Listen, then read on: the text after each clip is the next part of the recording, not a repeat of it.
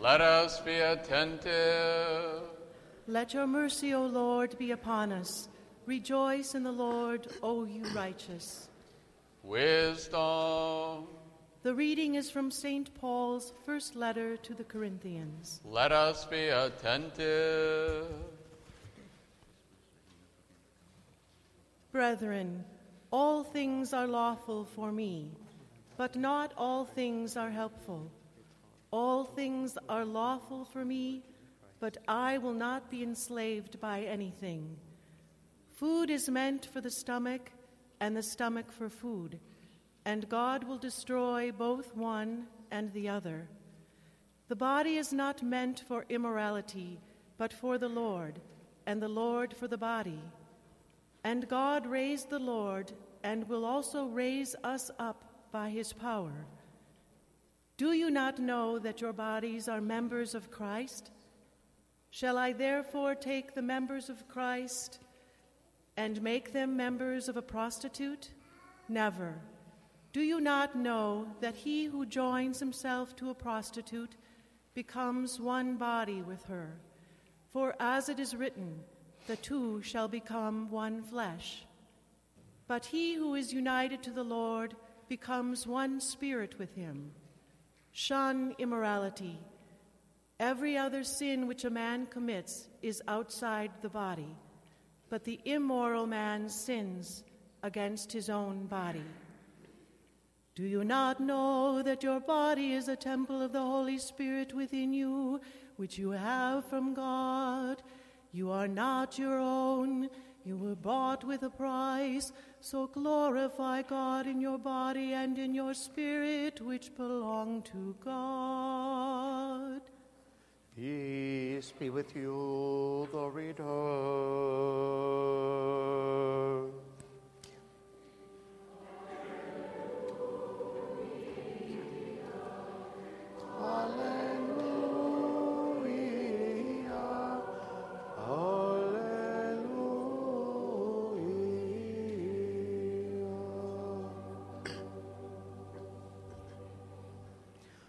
Wisdom arise, let us hear the holy gospel.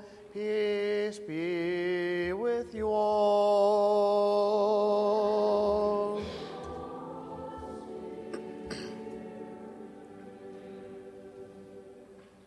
The reading is from the Holy Gospel according to St. Luke. Let us be attentive.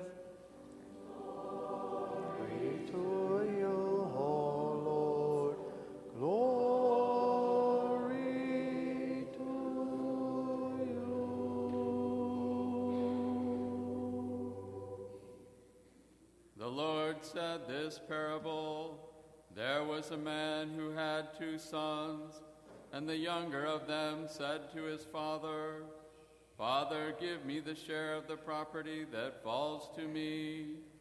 And he divided his living between them.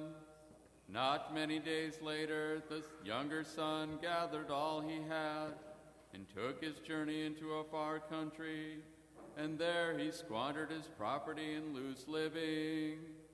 And when he had spent everything, a great famine arose in that country, and he began to be in want. So he went and joined himself to one of the citizens of that country, who sent him into his fields to feed swine. And he would gladly have fed on the pods that the swine ate, and no one gave him anything. But when he came to himself, he said, How many of my father's hired servants have bread enough and to spare, but I here with hunger? I will arise and go to my father, and I will say to him, Father, I have sinned against heaven and before you. I am no longer worthy to be called your son. Treat me as one of your hired servants. And he arose and came to his father. But while he was yet at a distance, his father saw him and had compassion and ran and embraced him and kissed him. And the son said to him, Father, I've sinned against heaven and before you. I am no longer worthy to be called your son.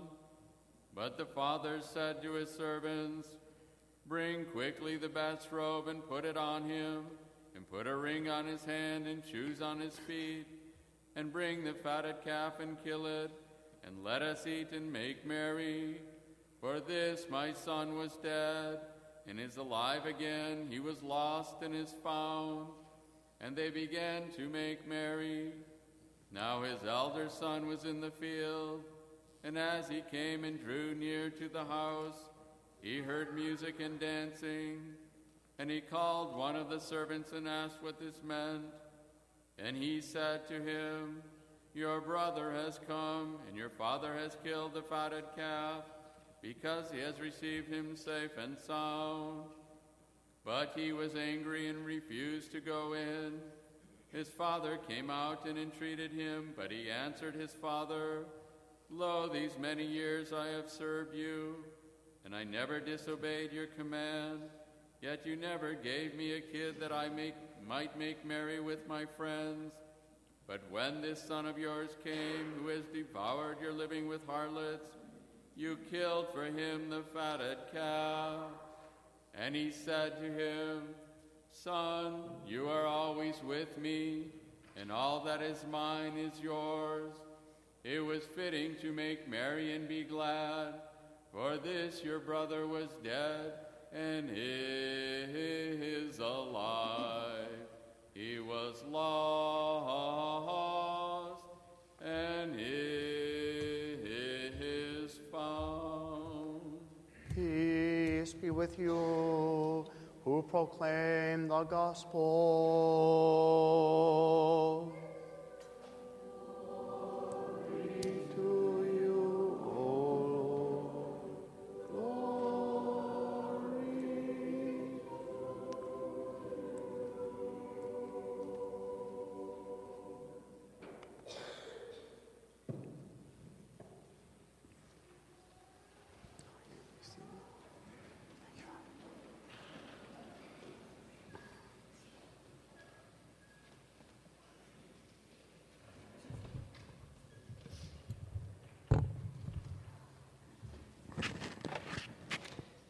Good morning.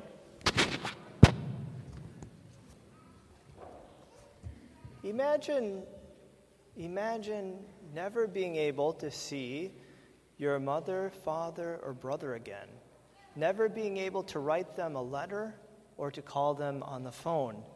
Constantly wondering where they are, what they are doing, or even if they are alive. On a fateful day in 1950, Mr. Lee, a Korean father of two children, went out shopping and never returned. On that fateful day, Mr. Lee couldn't make it home due to the outbreak of the Korean War. Since the war, millions of Koreans, like Mr. Lee, have been cut off from their family members who are on the other side of the, of the North and South Korean border. For decades after the Korean War, Mr. Lee's two daughters held memorial services for their beloved father, whom they presumed was dead. In today's gospel reading, the parable of the prodigal son, we heard about another family that was separated from one of its members. The circumstances, of course, were much different. The irresponsible younger brother went off to a far country and went missing. No letters, no visits, nothing. And to top it off, he wasted all the money he had, including his inheritance. But let's focus today not so much on the prodigal son, but on his older brother. After his little brother ran off with half the family's wealth, the older brother faithfully stayed at home, faithfully continued to work for his father, and always faithfully obeyed his father and, the father, and his father's rules. The parable tells us he continued to work the family's land, and when his little brother finally came home, the older brother was, like always, faithfully working in the family's field under the hot Palestinian sun. Despite the younger brother's gross irresponsibility, the father threw a party for the younger son. But the older brother did not he did not rejoice at his father's at his brother's return. Instead, he felt slighted, angry, and underappreciated. While the household started to joyfully celebrate the return of his little brother, the older brother only found resentment and judgment in his heart. When the father called the older son into the party, the older son retorted, Lo, these many years I have served you, and I never disobeyed your command, and yet you never gave me a fatted calf that I might throw a party with my friends. The older brother assumed the worst about his, about his little brother when he accused him without proof that he spent the, the family's money on prostitutes, although the narration says that he squandered the property with loose living. He doesn't get that specific. So the, little, the older brother assumes the worst about the little brother. The older brother, filled with self conceit, couldn't accept his little brother back into the family. He couldn't find the love in his heart to rejoice at his little brother's return. How easily we too can behave like the older brother. Someone shows up at church whom we've never seen, and we might think, What is this guy doing? Where has he been? Does he even belong here? How easily we can be filled with pride and think, I always go to church. I always follow the rules. I know what to do as an Orthodox Christian. As St. Mary's continues to grow, we are in danger of being like the older brother. We will see new faces appear at our services, some of these new faces who haven't been to an Orthodox church in a long, long time. People who might not quite seem to fit the mold might not quite seem to be the most pious Orthodox Christians, might not exactly seem to be pillars of the community.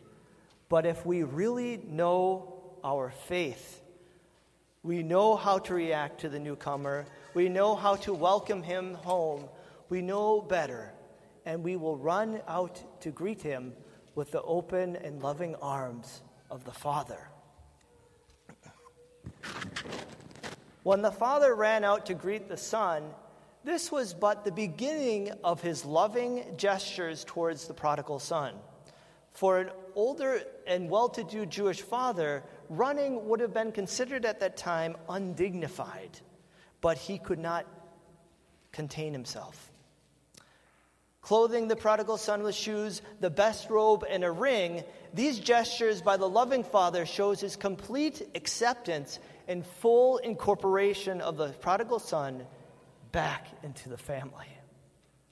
When the prodigal son asked for forgiveness, the father's forgiveness is total and without hesitation. His joy of the returned son is such that they prepare the fatted calf, the one they fatted with grain instead of hay, the one calf that was being saved for a, se- a special celebration, a wedding or a holy day. The whole household, including the servants, rejoiced at the return of the Son. But the Father not only shows his love to the prodigal son, but also to the older, resentful brother. The Father sets the son straight in a loving way. He does not scold him, but rather he says to him, and you can imagine how Jesus may have told this parable to his audience Son, you are always with me and all that is mine is yours. It was fitting to make merry and be glad, for this your brother was dead and is alive. He was lost and is found.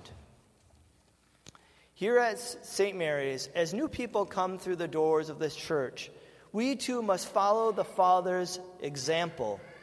We too must run out to greet the newcomer or those returning to the Holy Orthodox Church we too must fully embrace those who might be lost in a spiritually far off country. There are many who need to be reincorporated into the Orthodox family. These missing family members may seem to us too many and too distant for our own inadequate efforts to bring them back to the church.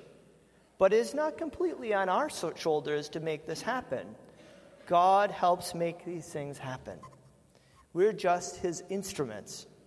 Just like the case of the Korean man, Mr. Lee, that I mentioned at the beginning of this story, it took more than just his family members' desire to see him again. It took a higher power to reunite him with his family. It took an extraordinary act by the North Korean government in the year 2002 to let him see his family again after 50 years of separation. When Mr. Lee's daughters first saw him, they broke down and cried. God acted in the most godless place and open the hearts of the North Korean government to allow the Lee family to re- be reunited for three days. To his daughters, Mr. Lee was dead and is alive. He was lost and is found. Today, Jesus continues to raise the spiritually dead. Today, the Holy Spirit speaks in the hearts of those lost in distant spiritual countries and brings them back to the church. Today, the Holy Spirit brings each one, like the prodigal son, back to himself. Today, God the Father, Son, and Holy Spirit, with open and loving arms, welcomes his lost sons and daughters back. He forgets the sins of the repentant prodigal son or daughter, throws his arms around them, and embraces them. What we have to do as a Christian family is to continue to pray for those who are missing, to continue to invite our family members back home, to continue to keep the door open and to celebrate the return of our brothers and sisters in Christ back into the family, which is the church. Amen.